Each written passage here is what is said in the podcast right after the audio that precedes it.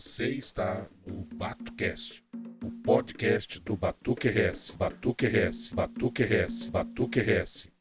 Apresentação: Babá Fio. Olá, família batuqueira, a benção dos mais velhos, a benção dos mais novos, meu agu a todos. Sejam todos bem-vindos a mais um BatuCast, o podcast da família batuqueira. E eu sou o Babavio e Egum é ancestral. Olá, família batuqueira, mais velhos, mais novos. Eu me chamo Nana do Demu e na minha casa arroz com galinha não pode. Olá pessoal, aqui é Pai Mário de Oxalá o Boco. Quem pensa que só faz o mal, não conhece o culto. Salve a todos, eu sou Marcos de Oxalá, o Oxalá das Trevas. E se o Egum aparecer para mim, eu aperto a mão ou bato palmo? Olá, família batuqueira, eu sou a Carol de Oxum Pandá e hoje o tema é Egum. Como já disse a mana Carol, o assunto de hoje é Egum. E é sempre algo que causa temor e curiosidade de adeptos iniciados nos cultos afro. Mas será que isso tudo tem um motivo real? Fique conosco nesse BatuCast especial falando sobre Egum. Mas antes de tocar um tamborzinho, bate uma palminha aí. E aí, filho, beleza? Fala, Gia, tudo tranquilo? Tudo certo. Velho, tô vendo as coisas da minha obrigação já. Tu vem, né? Pô, claro, né, cara? Eu vou tocar, pô. ah, é mesmo. Pô, cara, tô pesquisando os preços, comparando e tal. E tô até namorando o atacado de Flora São Jorge, que tá lá no site. Os caras são bons. Ah, cara, pá, eles têm tudo mesmo, cara. Ferramenta, vasilha, quartinha, imagem, vela. Só não tem bicho. Tá ainda, né? Exatamente, cara. Cara, eles têm entregue, como eles trabalham com compra em quantidade, fornecem até para fora do estado. Outro dia eu fui falar com o Alisson lá da Atacado São Jorge, ele tava entregando uma encomenda em Santa Catarina. Cara. Porra, ali na esquina. É, cara. E o contato deles tá lá no site, com foto, com tudo. É só ligar ou chamar no número 51984859668 e fazer um orçamento. O atacado ah. que não deixa fora nenhuma na mão. Anotado. Eu tô me organizando porque o tempo é curto, né? Mas, mano, trocando de saco pra mala, mês que vem tem aniversário de uma amiga, eu já tô até vendo um presente para ela na nossa loja virtual. Bah, cara, falando nisso, tá com desconto especial na loja do site. É, você falou em desconto? Isso aí, cara. Desconto quente na manteiga. Tá pra mim. O ouvinte que ouvir o podcast e entrar na loja virtual do nosso site durante as configurações de pagamento, é só inserir no campo código de desconto a palavra BATCAST. Tudo minúsculo. E aplicar o cupom. Pronto. 10% de desconto automaticamente, cara. Pô, fechou todas. Daqui eu vou direto pro site, então, que aquele tá osso. É, cara, só não dorme, hein? É só enquanto durar o estoque. Fechou. E você que está nos ouvindo aí, se quiser mandar mensagem, alguma crítica ou sugestão para o BatuCast, podcast da família Batuqueira, envie um e-mail para batucast.batuquers.com.br tendo no assunto aí a palavra BatuCast, ou, se preferir, entre em contato pelas nossas redes sociais e WhatsApp que a gente tá te esperando. E agora, Phil, bora lá pro episódio de hoje.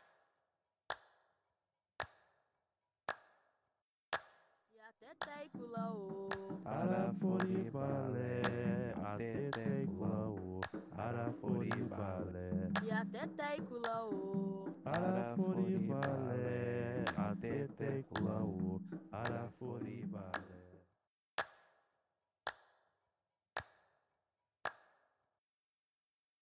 Bem, pessoal, hoje a gente vai falar desse tema tão cabo é, da onde veio, como se cultua. Não, não tão profundamente vai dar uma passadinha sobre nossos conhecimentos uh, e aquilo que pode ser falado desse culto que é tão melindroso em tantas famílias. Mas afinal, pessoal, o que, que é Egum? Egum nada mais é do que. Aí vai variar, né? Se a gente for buscar da questão da palavra mesmo em si, dentro do conhecimento assim de boa parte dos adeptos do culto afro, o Egum nada mais é do que a pessoa que vem a morrer, né? Ela se torna Egum, né? Esse espírito, essa nomenclatura utilizada todo aquele religioso iniciado no batuque que acaba morrendo, né? Mas aí vai variar, né? De alguns locais, o Egum pode acabar sendo um, um espírito ruim, alguma coisa do parecido, mas isso a gente acaba vendo muito para aqueles que são mais adeptos dentro da Umbanda, né? Concepção geral, né, para quem é da, iniciado no Batuque, é a questão do Egon como aquele ancestral, né, da, da, que é da religião que já está falecida, né? Mas também tem essa outra concepção de comparar Egon com algum tipo de espírito obsessor, mas isso é mais voltado para quem é da Umbanda.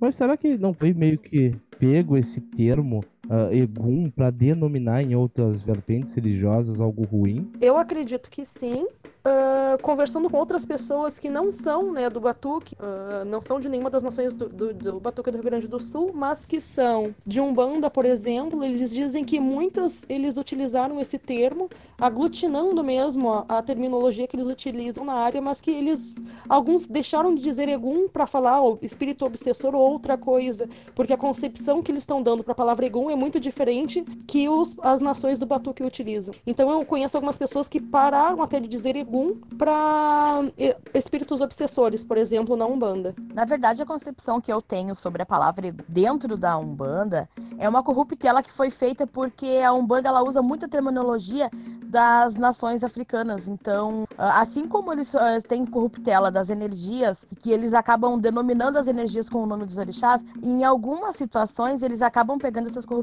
de maneira negativa também. Então, Egum, que para nós é o ancestral, para eles seria um espírito sem doutrina. A terminologia, a terminologia da palavra Egum ou Egungun seria os, ou seja, uma parte ancestral que fica para ser cultuada no contexto de algumas famílias, né? Isso não pode ser dada a um âmbito geral no conhecimento do culto a Eguns. É, até porque senão o pessoal começa levando ao pé da letra, né?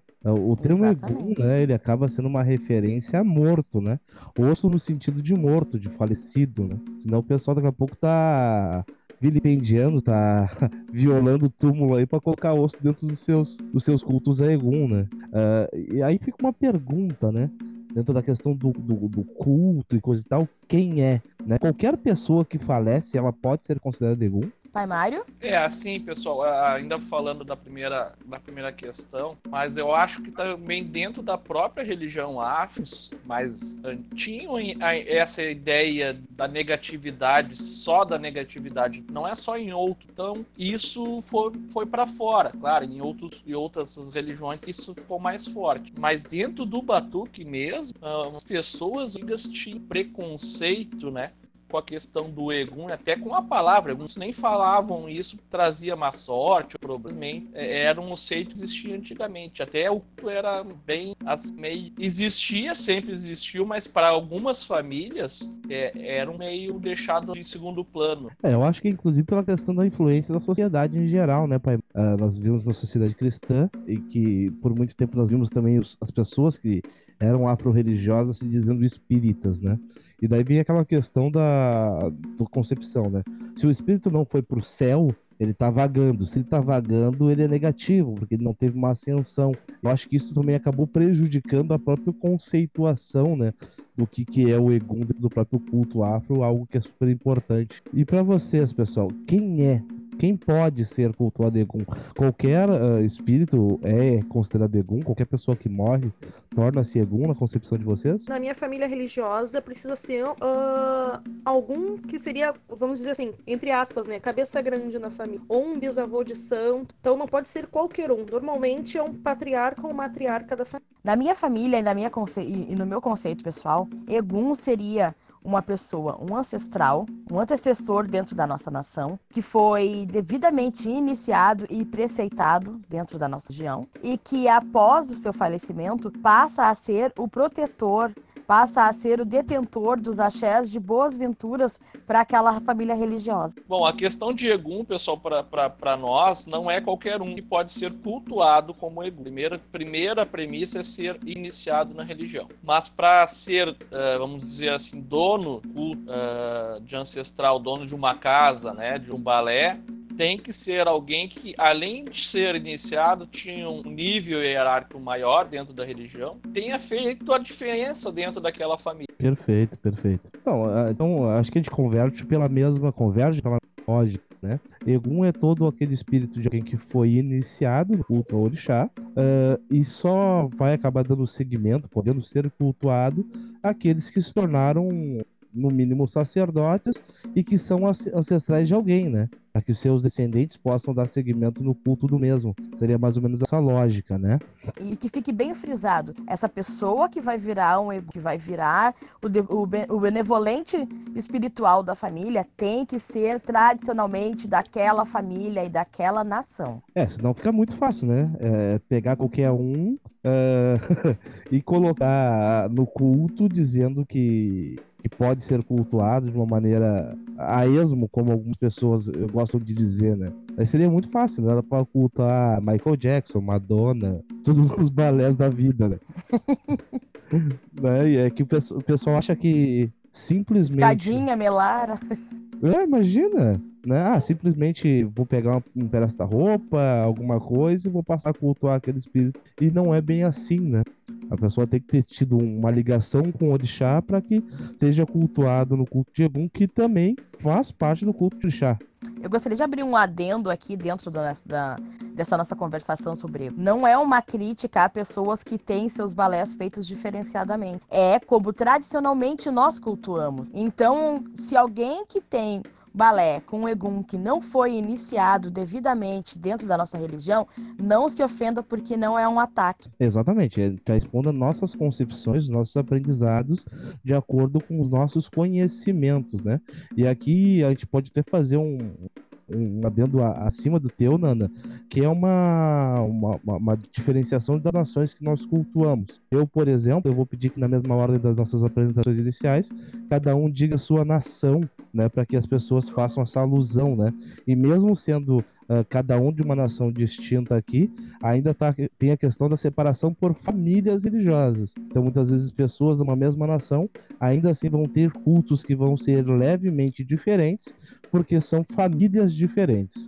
Então, eu, por exemplo, falo dentro do meu conhecimento, dentro da minha tradição de Jejexá. E eu, por exemplo, falo dentro do meu conhecimento, dentro da nação Cabinda. Eu, igualmente ao Babafio, falo eh, a partir da nação Jeje Jexá. Eu também, Marcos, falo dentro do conhecimento que eu tenho da nação Jeje e Jexá. E eu falo dentro do conhecimento da minha filha da, da nação Nagoji. E complementando um pouco o adendo do adendo do adendo. Muito adendo nessa, nesse papo.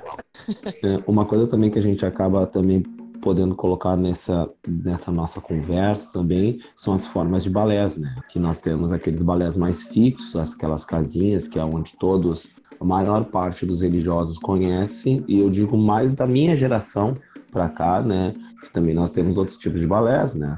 Esses balés mais que não são tão fixos, né? Que também muitos acabam ficando não considerando também como um balé, mas ele é considerado, ele é um balé. Tu pode exemplificar, porque eu fiquei pensando agora, como é que é um balé não fixo? Não, tem pessoas que eles não cultuam balé dentro de casinhas, tem aqueles chamados balés de mato. Ah, tá, não, tá. É que na verdade eu conheço só dois tipos de balés, que é o balé de pátio e o balé de mar. Não, é isso, é isso que eu quis dizer, mas não é aquele balé fixo no, te, no terreiro, dentro do pátio, Ah, agora sim!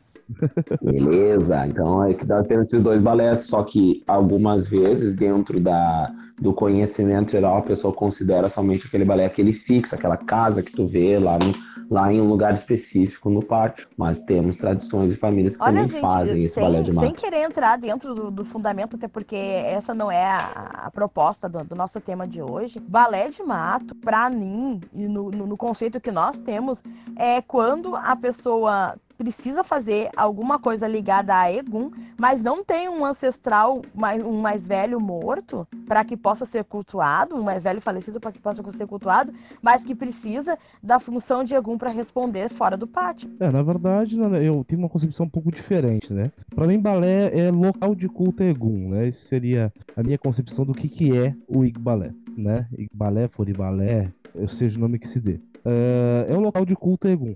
Seja ele no pátio, seja ele em outro local, né? Ah, seja no mato, seja é, em algumas situações que se corta na praia ah, e coisas do gênero, né? É um local de culto ao ancestral. Ah, e a questão de ter ou não ter um ancestral é delicada porque todo mundo tem um ancestral. Todo mundo tem um ancestral que já morreu em algum momento. A questão Ah, é com quem vai ficar aquele ancestral.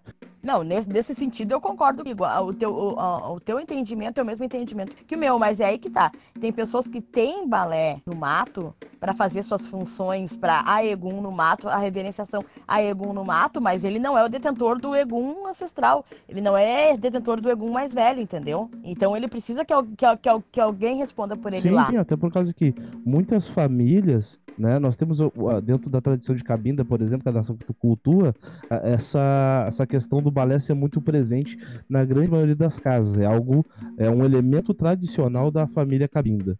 Né, da nação de Cabinda. Outras nações, por exemplo, elas ah, geralmente uma pessoa vai ter o, o ancestral X ou Y. Não é possível, por exemplo, duas pessoas cultuarem o mesmo ancestral em comum, né? Ficando aquele balé, aquele ancestral, somente com uma pessoa, e quando há necessidade de se cortar um ancestral, os outros familiares descendentes vão até aquele templo, realizam suas oferendas àquele ancestral e seguem fazendo suas obrigações. E quando muitas vezes, ou por algum impedimento, ou por distância, ou até mesmo por uma necessidade de emergência, precisa se fazer algo, algo ancestral, ah, o mato acaba sendo uma opção viável nesse sentido. Pesquisando né, a questão da, da própria pronúncia. O dicionário diz que bó é floresta e balé, ela de florestas, floresta dos egos, que não deixa de ser, quando a gente fala em mato aqui, né, a, o local onde a, gente, onde a gente sim tem aqui balés como o Mano Marcos ficam dentro do terreiro, dentro do pátio, mas é o local, para mim é o local que faz o Então a gente poderia dizer, então, Pai Mário, que a gente faz quase que uma inversão. A gente traz um pedaço da- daquela floresta ah, e fixa dentro do nosso terreiro. Seria mais ou menos isso, né? A, a princípio, é, é, seria isso, como, eu- como a gente faz é, em quase todo o culto, né? Até no chá a gente traz de fora e, e acaba dentro. Pelo que eu tava até olhando, são, seria essa mesma. Perfeito. E pessoal, por quê? Eh, Isso que é uma questão que o pessoal fica sempre em dúvida. Pra que cultuar o Egum? Pra que prender o Egum? Pra que prender o espírito da pessoa? Deixa a pessoa ir embora. Não se prende, espíritos. Como não? Não amarra ali, não deixa ele preso, nunca mais, nunca mais vai pro céu. Ah, eu Não, penso que é é- porque tu dava um ranço e tu quer ficar com ele.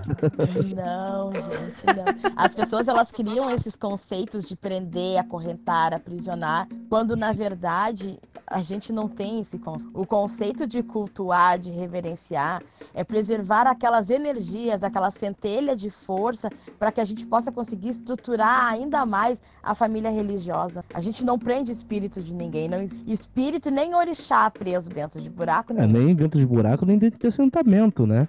Ah, o Igbalé nada mais é que uma espécie de assentamento, e onde a gente vai acabar cultuando aquele ancestral, né? E da mesma maneira que nós não prendemos o orixá quando nós assentamos ele na vasilha, nós também não conseguimos, não temos esse poder ah, de prender espírito algum, né? Ele é como, eu brinco que ele é como se fosse um portal, né? Seja ele qualquer assentamento, né? um local onde tu reverenciando ali, ele vai conseguir, da onde ele estiver, se comunicar muito melhor com aqueles que vão estar prestando suas homenagens, seja aquele orixá, seja aquele ancestral. Ele acaba sendo um ponto de ligação, né, entre o mundo físico e o mundo espiritual. Essa é a concepção mais ou menos que eu tenho para que o pessoal compreenda que não é prender, e sim botar uma, um ponto de ligação, né, um teletransporte ali para que aquele espírito ou orixá consiga agir com mais força nas nossas vidas. E é exatamente a concepção que eu também tenho, que eu aprendo na minha família religiosa, é essa, né? Que é um ponto de conexão, na verdade. Então a gente também não tem essa percepção de que está preso. Não, não, não tem nada a ver essa questão de prender, como a Nana colocou. Mas também não, não seria um pouco dessa, dessa questão de é, ter medo de dizer que está aprendendo, que o ancestral ficou. Muito disso é, da, da nossa própria cura, né? Então, a gente- e até espírita, né? Se, se a gente fala assim, não, o tá preso, já vem aquela negatividade e isso é ruim. É, será que é tão ruim de uma pessoa que era um babá, um ancestral, de uma família ficar para ajudar, amparar, orientar a, a sua família religiosa? Será que a gente não tem muito da nossa cura para tentar entender essa lógica, esse pensamento que é tão distante É, eu acho que o gente? principal, né, uh, Pai Mário, inclusive, que a gente tem que expor aqui, é que, na verdade, ser cultuado como Egum é uma honraria para aquele que, que faleceu, né? Ah, dentro de Urubás, essa questão de preservação da memória, a pessoa ela só existe enquanto ela ainda é cultuada, enquanto ela ainda é lembrada, enquanto ela ainda é reverenciada, né? Esse, esse é o nosso conceito de, de pós-vida, né? Então, a partir do momento que esquecem de ti, tu deixa de existir. Seria mais ou menos essa a concepção. Então, as pessoas têm que desconstruir essa ideia de que se tornar egum é ruim, né? Na verdade, eh, dentre nós aqui, pessoas um pouco mais esclarecidas, o que nós fazemos durante toda a nossa vida religiosa é sermos o, o melhor religioso possível para podermos ter a honra de sermos cultuados como ancestral por alguém num futuro. É, na verdade é um É, privilégio. não, é para poucos, né? Eu, particularmente, tem uma coisa que muito a mim incomoda. É... Eu, por tocar tambor e tudo mais, até mesmo dentro de casa, é quando tu escuta a célebre frase: Vamos cuidar para andar na rua para não pegar esse zegum aí. Cara, chega a me dar um ranço, porque é um pouco dessa questão de. ah, de, de- de- a, a forma pejorativa que foi utilizada essa palavra egum, né? Então, eu, eu tenho vezes, pelo menos lá dentro da minha casa, eu chego e falo, não, não, Egum não é bicho ruim, não. Tá falando de espírito zobenteiro, de quiumba, de qualquer outra coisa, menos de Egum. Então eu tento brigar muito com as pessoas referente a isso. É que na verdade fala da, se usa essa palavra de forma geral, né? Então eles querem dizer os espíritos qualquer- de qualquer pessoa podem. ah, Então eles chamam esses qualquer Diego é que problema da palavra e generalizou, né? É, essa corruptela que a, que, a, que a Umbanda acabou fazendo, ela acaba se tornando pejora- pejorativa e negativa para quem cultua Egum em si, né? Das pessoas que, que cultuam da forma correta, Ah, perfeito, perfeito. É, e essa questão das pessoas muitas vezes serem oriundas de outras religiões e não haver uma conversão total, ou não haver inclusive uma pressão por parte dos sacerdotes para que e uma explicação inclusive, né, que é algo que nós estamos fazendo agora, pelo que muitas pessoas que vão estar nos escutando aí não nunca ouviram o que a gente está falando agora ou sempre ouviram, ah, não é hora de tu aprender, não é hora de tu entender, mas como é tudo muito superficial o que a gente está falando, é algo que deveria ser tratado no dia dia, alguns conceitos distorcidos que existem na sociedade, que muitas vezes vêm oriundas de outras religiões, ou até de um pré-conceito, no, no, no sentido literal da palavra, que a pessoa tinha antes. A pessoa, ah, a pessoa era espírita antes, a pessoa era vem de uma, uma raiz umbandista, a pessoa era cristã. ah, então isso acaba trazendo essa conota- conotação negativa à palavra, e é importante que a gente desconstrua isso para que a pessoa, ah, num futuro, quando se tornar um sacerdote, e esse, essa honraria for concedida a ela, que ela venha cultuar um ancestral, que o ancestral queira ficar aos cuidados dela, ela não tenha essa concepção distorcida. É, uma das coisas que tem que ficar bem clara de falou agora é que Egum não é o mal e Egum não faz o Egum, ele é uma divindade, porque ele é divinizado, ele é cultuado por nós como um ser que vai deter o bem, que vai trazer coisas gloriosas para sua família religiosa.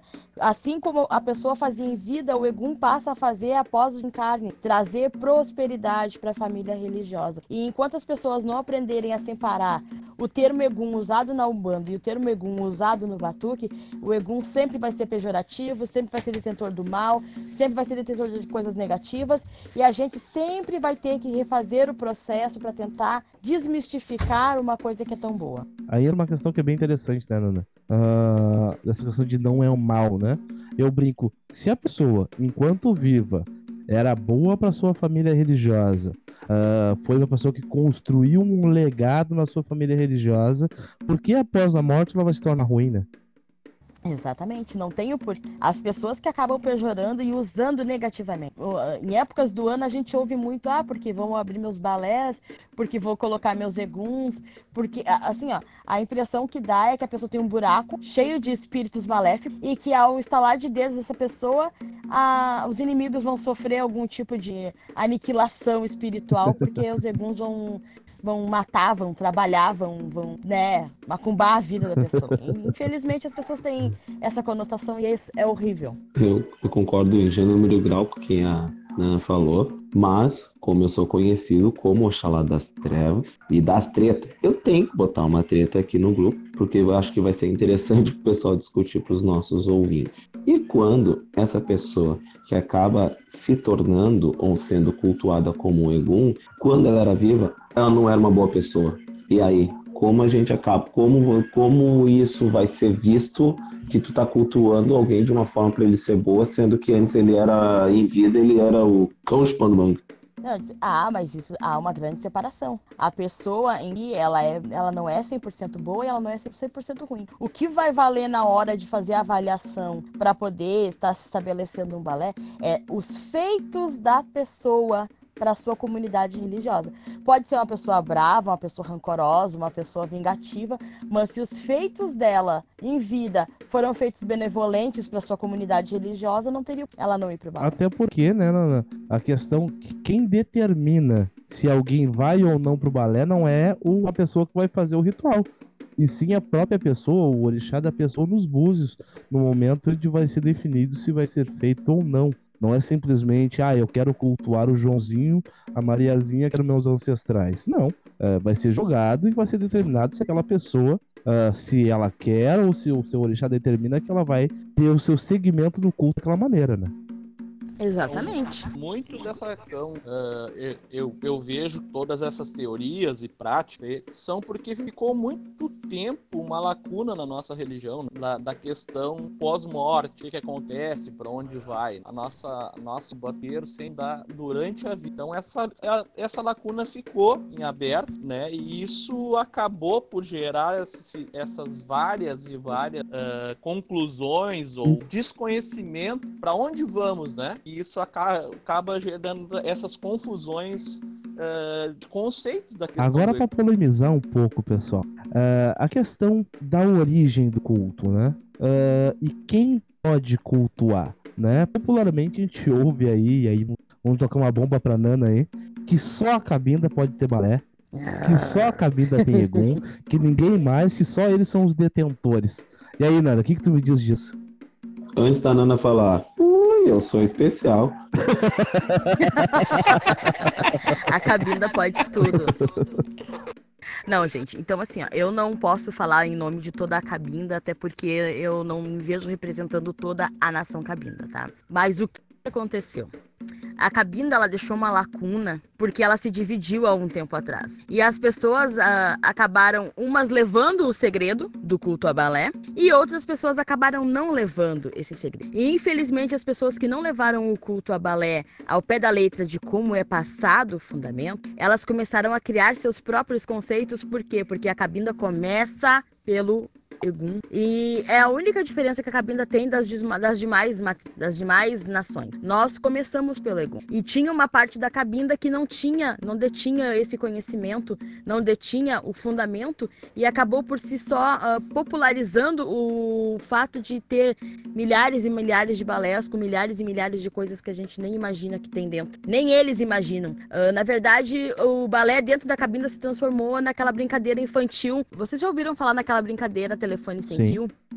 Pois bem, na cabinda, ah, o, conceito, o conceito de balé transformou-se naquela brincadeira de crianças telefone sem fio. Algumas pessoas detinham o conhecimento, que foram falar de um modo raso para outras pessoas que não tinham conhecimento de como se formaria, de como se faria o preceito, de como se faria a- o culto. E aquelas pessoas que não tinham e que pegaram o, o- o conceito de uma maneira rasa foram espalhando. Por quê? Porque a cabinda, por ser a nação mais nova, por ser a nação estava recém se estruturando ah, e tinha esse diferencial e acabou negativamente sendo conhecida por esse diferencial de ter de- do fato de, de, de começar pelo Egum, ela acabou então gerando uma discrepância, uma discrepância assim que nós não conseguimos recuperar até agora, tanto que existem milhares e milhares de tipos de feituras de balé dentro da cabinda e isso é complicado. Isso aí dá até uma outra pauta, dá até um outro podcast e eu acho que vai ser bem interessante falar sobre as maneiras que se disseminou o balé dentro da cabinda, mas em si ah, o, o balé dentro da cabinda ele acabou se tornando discrepante porque um lado da cabinda tinha o conhecimento e não passava, e o outro lado acabou então inventando o, o seu conhecimento e o seu conceito. o Eu ainda. Vamos fazer sim esse podcast, daí vamos trazer mais pessoas de cabine, pra gente ter uma visão bem plural, assim, dentro dessa tradição. E eu ainda faço um complemento, né, Nanda, que acaba sendo um outro diferencial dentro do culto de Egum na cabine em relação às demais, né? É que a cabinda é uma das poucas tradições dentro do batuque que tem um ancestral em comum conhecido, que foi Pai Valdemar de Xangô Camucá.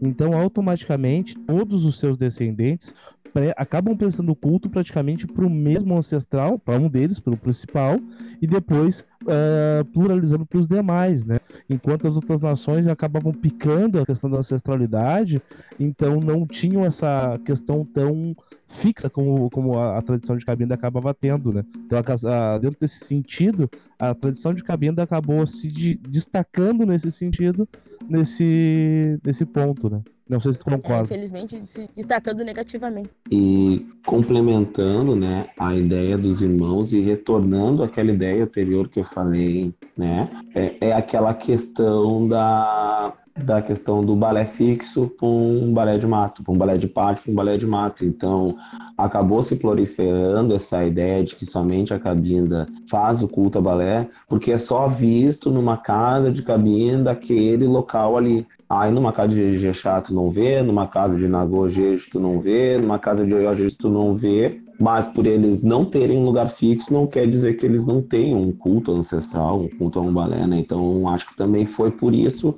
né? Pelo menos é um dos conceitos que eu acabei pelo menos tendo, uma das ideias que acabei tendo também por causa disso, né? É, a diferença é, foi como a Nana falou, é que a, a, a cabinda eh, tornou isso mais, mais corriqueiro, mas não que outras nações não tivessem balé e só tivessem balé de ato correto. O balé fixo não é só a cabinda. Outras também, e respondendo a pergunta, não. To- qualquer nação eh, tem culto a Egu, né? Isso, eh, se nós formos voltar lá na, na, na matriz, o culto a Egum é, é, é- é latente em várias nações dentro da África. Não é uma questão só de Angola, de Cabinda, que for de Angola, né? O culto de Ogum é iorubano bem em várias e várias nações. Essa questão que é, um- é uma tradição, é um, é um exclusivo de alguém, seja quem for, é, não confere. Eu ia dizer que eu concordo, né, com isso que o Pai Mário trouxe, porque o que acontece hoje em dia é que a cabinda, de certa forma, trouxe mais visibilidade, né, para o culto do Egu. E era muito mais discreto, dizer assim, um tempo atrás. As pessoas tinham, algumas nações tinham, né, no- o, o- a casinha, vamos dizer, dentro da- do terreno, né, e alguns, claro, cultuavam no, no mato, mas era uma, algo um pouco mais discreto, até por questões mesmo de, de receio, como o próprio Pai Mário comentou, né, as pessoas não tinham um esclarecimento tão grande, alguns tinham medo toda vez que precisavam falar sobre Gun, ou tinha aquele, aquela perspectiva de ser algo negativo, e é mais a questão de, da palavra ter um peso pejorativo, mas hoje em dia a cabinda, de certa forma, ela, ela, ela desmistificou um pouco isso em relação à questão Na do- verdade, do Carol, balé. a cabinda ela popularizou o balé. E eu, eu torno a dizer que de Exatamente, uma ela maneira. popularizou. Ela- É na verdade, ela popularizou de uma maneira negativa, até porque, como eu disse, um lado detinha o conhecimento e o outro lado não detinha o conhecimento. Então, o que, que se vê muito dentro da cabinda hoje? Balés com pessoas que não foram iniciadas e não tiveram nenhuma expressão dentro dos- das famílias religiosas. Hoje existe balé com tio, com prima, com sobrinha que nunca entraram dentro de uma casa de religião para fazer nenhum tipo de preceito. Infelizmente, infeliz, infelizmente, a, a cabida, de um modo geral, ela acabou detendo esse conhecimento negativamente devido a, vamos usar a palavra bullying. Como era uma nação nova, que era uma nação que era mal vista com outros pelos olhos das outras nações, ah, as pessoas da, de cabina fizeram o quê? Acabaram se unindo e, criar, e criaram o conceito de um poder que não existe. Então, quando muito cabindeiro hoje denomina-se o detentor do conhecimento do balé, os donos do balé, os donos da, da- da- do conhecimento a Egum, ah, eles acabam trazendo, aspirando, de décadas passadas, a- a- aquele mesmo medo que os, que os seus ancestrais tinham ah, de serem mal vistos por, por estarem numa nação tão nova, por uma nação que foi feita, ah, constituída a partir de, de partes de, de outras, ah, vamos dizer assim, outros preceitos de outras nações, eles acabaram fazendo o quê? Para poder se velar, para poder se proteger dos ataques e até mesmo da hostilidade que eles recebiam da- das É pessoas isso de outras dizer, uma nações estratégia de autodefesa, uma né? estratégia de autodefesa que infelizmente a- a- acabou se tornando um, um fator negativo porque quem fez isso para se velar, para se proteger no passado, nunca explicou o motivo de se auto-intitularem no- donos de, de, de coisas que não são donos. É, e isso acaba, inclusive, gerando no- no- nos iniciados, né? Por muitas pessoas ainda usarem esse, esse elemento como um fator de ostentação, ah, cria no- na concepção de alguns iniciados que somente a nação de Cabinda tem. Então, a ideia não é de forma alguma, e temos a Nana como uma cabindeira nata para deixar bem claro, né? De forma alguma hostilizar qualquer nação por cultuar ou deixar de cultuar, mas deixar claro que o culto de Egum ele pertence ao Batuque, ou aliás, a todos os descendentes de culto Yorubá, principalmente, uh, e que é algo muito tradicional, muito comum e muito benéfico dentro do culto, né? Pra gente não ficar rodeando essa parte aí, vamos passar para a parte de questão de ateté para Egum, pessoal. O que, que é o tal do ateté? Ou axexê? Qual, qual o termo que melhor representa para vocês? É axexê, ateté? Eu- Como é que você Eu chama? chamo de eu chamo de ATT porque a Xexé ele, ele, ele vai mais caracterizar ah, os ritos de candomblé É, e eu não os ritos de conheço também como ateté, né? Canto para o ancestral, canto para o Egum. Eu também conheço como ATT. É, eu já ouvi os dois termos, né? Eu uso também a teté, mas também já ouvi bastante a xexé também. Dentro do Batuque? Já, já, já ouvi sim, fio, dentro do batuque. Bem menos, claro, a, ma- a maioria chama de ATT, né? Perfeito. Então o ateté, pessoal, ele nada mais é que a reza, só que para Egum, né? Ah, e isso é uma coisa que antigamente, até hoje, né? É, é algo que é muito velado, né? Hoje a gente até tem algumas mídias gravadas e coisa e tal, uma maneira de disseminar. Mas para vocês, como é que o ateté deve ser aprendido e por quem e quando deve ser aprendido? Eu posso falar por mim? Eu creio que aqui dentro, todos os irmãos, ah, eu tenho o conhecimento menor, né, dentro dos cultos a Egum ancestral. Então, vou dizer por base da minha experiência. Claro, tá toda hora tocando Não, não, é só de vez em quando, tá ligado? Mas só pra botar nomes. A gente só trabalha com eles.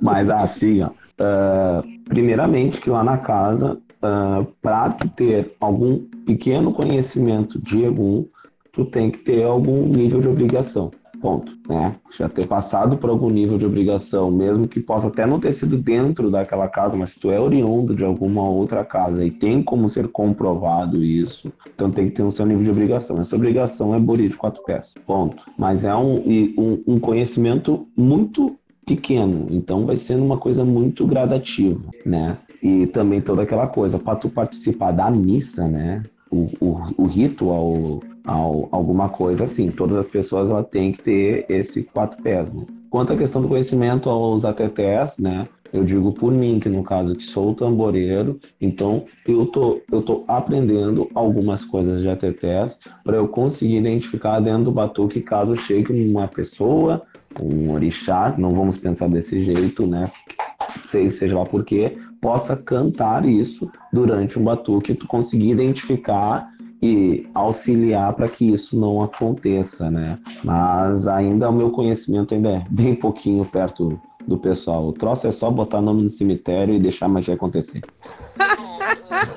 Bom, uh, bom, gente, bom, dentro da minha tradição, como funciona para aprender os OTT? A gente não, a gente, a gente não precisa dominar todos os preceitos, mas a gente precisa dominar um preceito que é fundamental para que a gente possa ser iniciado nessa, nessa parte do rito dentro da religião. Nós precisamos saber cozinhar para santo. Dentro da minha casa, para te ter ah, ah, vamos dizer assim, a oportunidade de ser inserido dentro do contexto uh, ateté, tu precisa saber cozinhar para o santo. Porque tu precisa saber cozinhar para o santo orixá do salão e tu precisa saber cozinhar para aquela energia que o santo que o santo e a pessoa se tornam depois do desencarne. Então assim, ó, tu precisa ter no mínimo ser pronto de cabeça, né? Que é o, o pré-requisito, eu acho que de quase todas as nações, tá? E saber cozinhar para o santo. Não é cozinhar para o batuque, é saber cozinhar para o santo. A partir do momento que tu souber cozinhar para o santo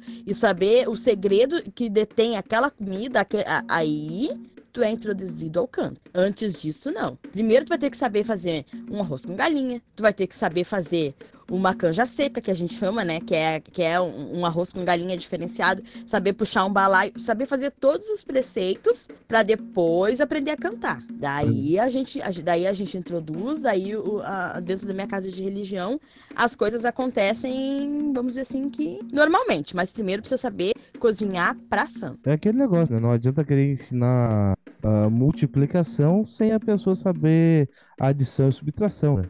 Exatamente. E pro senhor, pai É, Mário? eu como eu sempre acho em hora, tem que tem um momento certo, né? Até não só a questão de ateté e tudo de dentro, eu acho que tem que ser no momento que já esteja preparando ah, para utilizar esse esse teu conhecimento, claro, diferente de quem é tamboreiro, como o Marquinhos já tem logo começar a, a tocar para fora, já já começar a aprender essa também, esses até. Mas para quem é da casa, ah, tem que ser pronto, de preferência que já pronto, que eu digo de faca, porque para nós, né, a, a questão de aprender até tese, aprender faca, vamos dizer assim, o último estágio ah, que a gente aprende também que a gente confesso que quando eu vi as primeiras gravações, fez, cantando até até me causou um espanto, talvez por esse meu modo da, da nossa família, ter esse aprendizado tão depois, tão secreto. Ah, é, hoje em dia, é, as, as pessoas que estão fazendo estão com o intuito de não deixar morrer isso, né? É um viés, é um outro modo de ver. Mas eu tei porque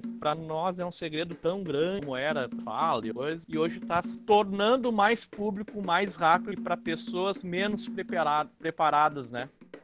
Mas sabe, eu vou confessar uma coisa pra vocês. Eu aprendi, eu aprendi a teté, mas eu não aprendi a teté através de áudio. de- Eu aprendi dentro da casa de religião Mas, mesmo. mas é o correto, né? Pra, É, pra na mim minha é família correto. religiosa, a Jejexá também é considerado o último estágio. E as pessoas, para começarem a aprender ah, coisas relacionadas a culto, ao culto, ao, ao Egum, os atetés, pre- necessariamente precisam ser prontos. Já ter faca, já ter búzio. Então, é, semelhante ao que o pai Mário colocou, é a última etapa. E assim como a Nanda também colocou, tu tem que saber ah, cozinhar pro orixá. Então, primeiramente, tu vai aprender né, ao que deve ser feito na cozinha para pro orixá, para pro orixá da pessoa que desencarnou, para depois ah, tu aprender a, os, a- os atetés.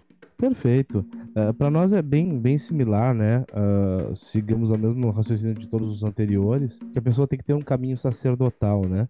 Salvo o caso do tamboreiro, que justamente para não misturar os canais, o conhecimento dele sobre esse quesito acaba sendo um pouco mais precoce. Afinal de contas, ele vai ter que saber identificar quando estiver tocando batuque, se daqui a pouco não estão puxando um ateté lá que ele vai ter que seguir cantando, para não, não misturar os canais, né? E até para ele mesmo acabar não escutando de alguém cantar em algum momento e repetindo, achar, achando que é uma reza normal, né? Então, o tamboreiro é a única exceção que ele acaba sendo um pouco mais precoce e toda e qualquer outra pessoa é só se ela tem um caminho sacerdotal e outras pessoas só vão ter contato com, com essas cantigas no momento do óbito de alguém.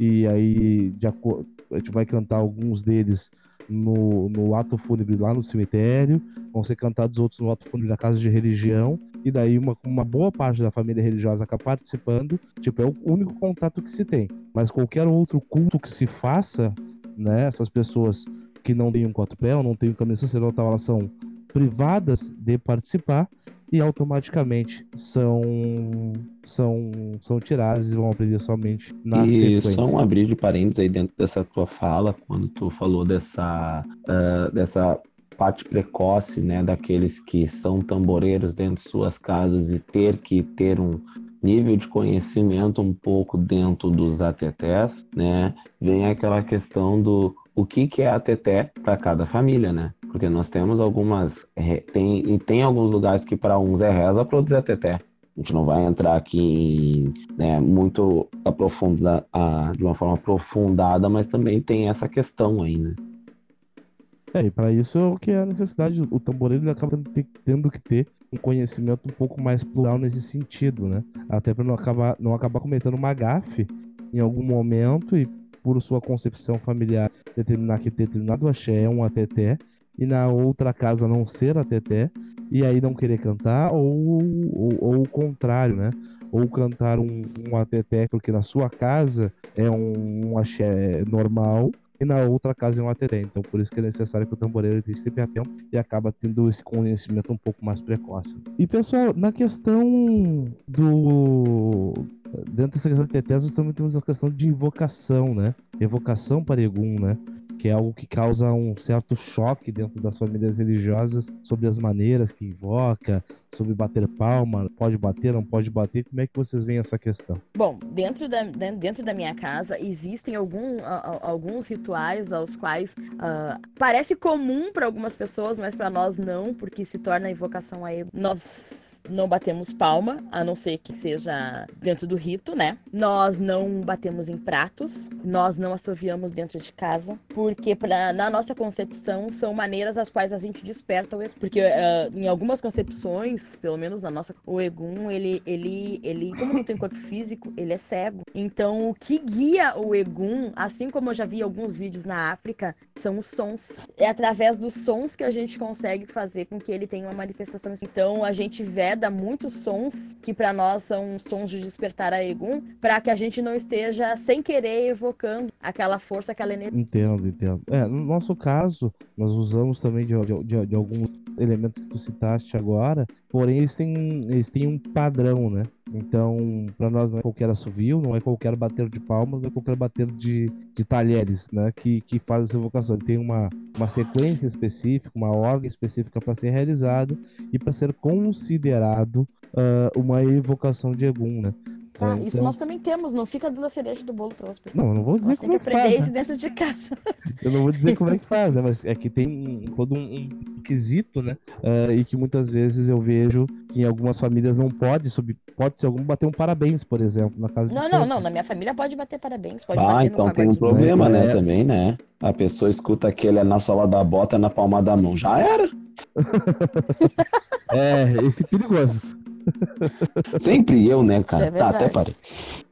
Nós aqui não temos palmas. Palmas específicas quando as palmas são para Nós oferenda. também não temos problemas com as palmas, mas nós restringimos a questão do assovio. Não assoviamos ah, dentro do salão ou dentro do, do ambiente que esteja relacionado com religiosidade. Ah, as curiosidades, pelo menos da, na- da, da, da minha tradição, da minha família, palmas em questão de batuque sem problema nenhum dentro, né, do, de uma específica reza, né? Ah, uma, uma coisa que a gente tem, café, só toma sentado. E olhe lá. Não, e pra nós, Marcos, Não, a gente tá tentando na parte das comidas. A gente tá pelo- ainda falando nos sons para despertar do ego.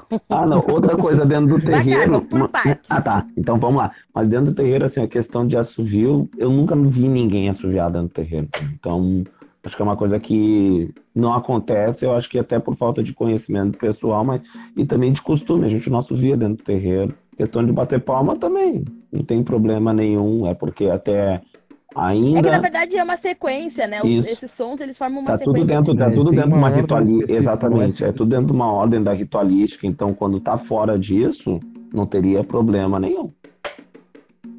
É, para nós não tem problema o assovio, por exemplo, ah, fora do, do contexto, por causa que meu pai me chamou assoviando até hoje, desde pequeno. Aonde ele esteja, um assovio muito característico dele. Né? Então a gente não tem essas questões, desde que não seja. É diferente daquele assovio que a gente dá no mato, com certeza. Isso, aí. né? É. Só para as pessoas não, não, não acharem, ah, agora eu não posso bater mais palma, não posso bater O pessoal não pode mais, ah, agora pessoal não posso. pode mais escutar Patience do Guns N' Roses. Deus já é. É. Não pode mais mas não pode mais raspar aquele caldinho da sopa no prato Deus também. não Deus pra ter livre. com a colher no prato, né? Ah, não, né? É. O mundo, né? A pessoa vai estar correndo pro Pai Santo, ah, bati com um prato da colher. Ah, mas agora. eu já sei para aquela. Lambe da próxima vez. deixar as crianças andar de balanço. Ah, pois Dá então. também, Ah, tem mas isso, também né? essa, esse é um momento bom, aquela criança arteira ficar batendo o pé e tu bate. Bate, bate, pezinho, bate. Agora chama o nome do fulano, chama o nome do fulano. Chama, fulano, tô te chamando, fulano, tô te chamando. Agora vamos para a questão que é da imposição do medo de Egum através dos tempos, pessoal. Vocês ah, consideram que isso foi uma ferramenta usada por alguns antigos para dar uma balançada no Filho de Santo, naquele pessoal com menos conhecimento? Eu acredito que sim. Pelo menos assim, levando em consideração os meus parentes de sangue, que são de outra bacia, que é a bacia do Oióia, que é uma bacia muito mais assim, onde tudo era muito mais misterioso, eu creio que sim. Era uma forma assim de, de tu não despertar curiosidades, colocando um pouco de medo e receio. Então, como a gente diziam que aquilo era negativo, era negativo, era negativo, tu tinha até medo de perguntar, entendeu? Então eu acredito que sim, porque passei por isso. Eu também acredito que sim, é uma forma de tu limitar. Não é até aqui que tu pode, entendeu? Até aqui tu pode fazer tal coisa, X, Y, Z, porque senão o Egum vai fazer algo contigo. E eu sei lidar com ele. Então tu ficava sempre com aquele receio, né, de fazer qualquer outro tipo de coisa sem a autorização do teu pai ou mãe de santo lá. Então era bem complicado antigamente. Até o momento que tu chegasse até um certo nível hierárquico, ele te pegava no cantinho e falava, ah, te acalma, pode te limpar que agora eu vou te explicar o que é o Egum. Não só, não só dentro da família religiosa, mas como também nas guerras, nas milenares guerras que existiam dentro do Batuque. Como o balé não era uma coisa comum, aquele que tinha o conhecimento, ou que tinha o balé, ameaçava muito aquele que não ia. Aquele que não tinha acabava, por sua vez, se espantando e expandindo, ah, espalhando a notícia de que o Egum do balé do fulano poderia fazer algum mal, porque fulano ameaçou com um Egum. É, eu acho que também era uma técnica de até proteger o próprio, o próprio balé, né? Por exemplo, casas que tinham crianças, por exemplo, no pátio, se não houvesse essa imposição, imagina os piá entrando dentro da casa do Lodê, dentro da casa, dentro, dentro da casa do balé, entendeu? Então isso também eu acho que era uma forma de proteger o próprio culto, né? O próprio local de culto também, né? É, isso culturalmente se popularizou como uma coisa assim, não vai ali que vai dar problema. Pode nem passar na frente da casa É, do eu Lodê. cresci ouvindo, ó, o Bará vai te pegar, tu não vai ali que o Bará, o Bará vai te pegar. Bah, mas eu posso, Eu posso eu dar um relato aqui pros irmãos?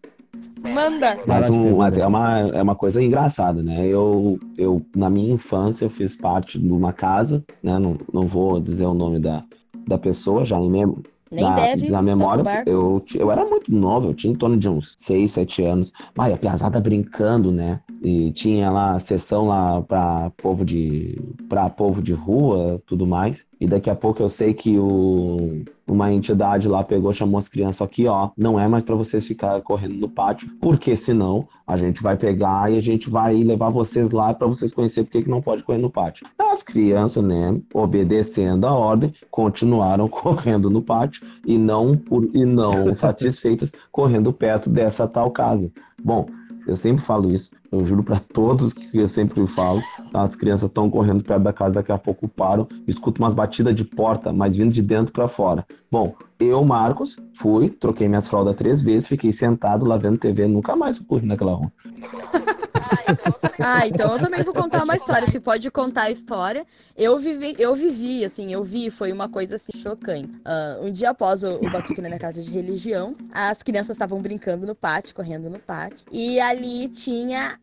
as pipocas do Bará, os doces do Bará, do Lodê, que foram, né, foram entregues pelos outros orixás na hora de atirarem as cestas e tal. Então, ah, dois sobrinhos do meu, do meu pai religioso, meu pai de santo, eles estavam brincando de atirar pedra na parede. E aí eu dizia assim, gente, parem de ficar tirando pedra na parede, vocês vão acertar na, na porta da casinha do Lodê. Vocês estão comendo a pipoca do Lodê. Alguém disse, ah, é a Xé, porque o Lodê gosta de criança. Eu disse, não, tudo bem, o Lodê gosta de criança. E daqui a pouco, tá todo mundo num silêncio mortal, assim, e aquela pedra, paf, no vidro do carro. Nossa. Aí as crianças se olharam assim, não fui eu, não fui eu. Daí o, o, o maior disse assim, eu? Foi o Lodê, foi o Lodê, vamos sair daqui que foi o Lodê. Agora nós vamos apanhar, foi o Lodê.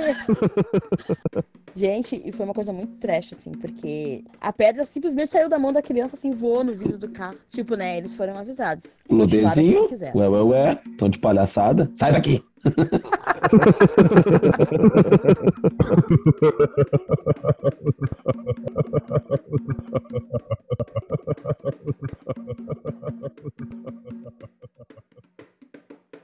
o pessoal que for pra ouvir esses áudios pós-créditos aí tem que contar uns segredos aí. Eu tinha que gravar esse áudio aí numa, numa terça-feira. Faltou luz, né, Pai Mário? É verdade. Estava preparado para fazer conversar com, com os irmãos e faltou luz aqui, não voltou.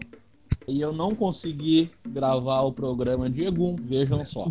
E tu, Nana, o que, que deu aquele dia? Eu entrei na sala, o meu simplesmente estava desatualizado, não conseguiram mandar o link para mim entrar e todo mundo tava lá gravando um, um, uma- um outro podcast porque Não, o Diego Google. não saiu. Não, o Diego. Porque o Diego não saiu porque os participantes não conseguiam entrar na sala para gravar. Um faltou luz, um desatualizou. E hoje, gente, só para comunicar, um participante que estava confirmadinho. Não apareceu. Foi É, não é abduzido. Ai, que legal, funcionou, quer dizer então que por isso que eu tô participando.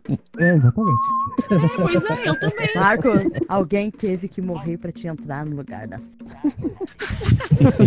Mas eu também entrei depois, gente. Eu entrei depois, eu não iria participar desse. Acabei entrando depois. Não. Aí eu reforcei o Ecó, né? Tô participando. Que tu de Oxum, dia das bruxas, pega a visão. Opa, Ah, tá. Aham, É, sigo plena. Aham. É, como eu fiz a segurança de finados, é, deu Ah, certo. então tá. Óbvio, tá explicado. Estamos gravando o, o podcast sobre Egum no Dia das Bruxas, pessoal. Bem compatível, É. entendeu? Hoje deu certo. Sim, Hoje tipo, deu no certo. caso, são elas que ma- comandam o Paranauê do bagulho ali, tá ligado? Não, e se não bastasse, E amanhã o podcast vai ser só homens, porque amanhã é dia de todos os santos. Ah, sai daí, teu Então tá. peito. Teu peito. e se não bastasse, eu fui, a gente foi começar, tentar começar a gravar hoje esse podcast aqui e o meu não funcionava. Tá, e o Poltergeist que, apare... e o Poltergeist que apareceu no do, do Marco. Ah, o Marcos começou a gravar, parecia que tinha. Platão. Tá, eu Acho, posso que, acho que é bom todo mundo, todo mundo pegar um balaiozinho e fazer Né? alguma coisa. Eu vou fazer umas pipoca agora. Vou pra beira do rio. Pro pesso- pro pros ouvintes que estão escutando, o que o pai Mário disse, balaia é um Pokémon.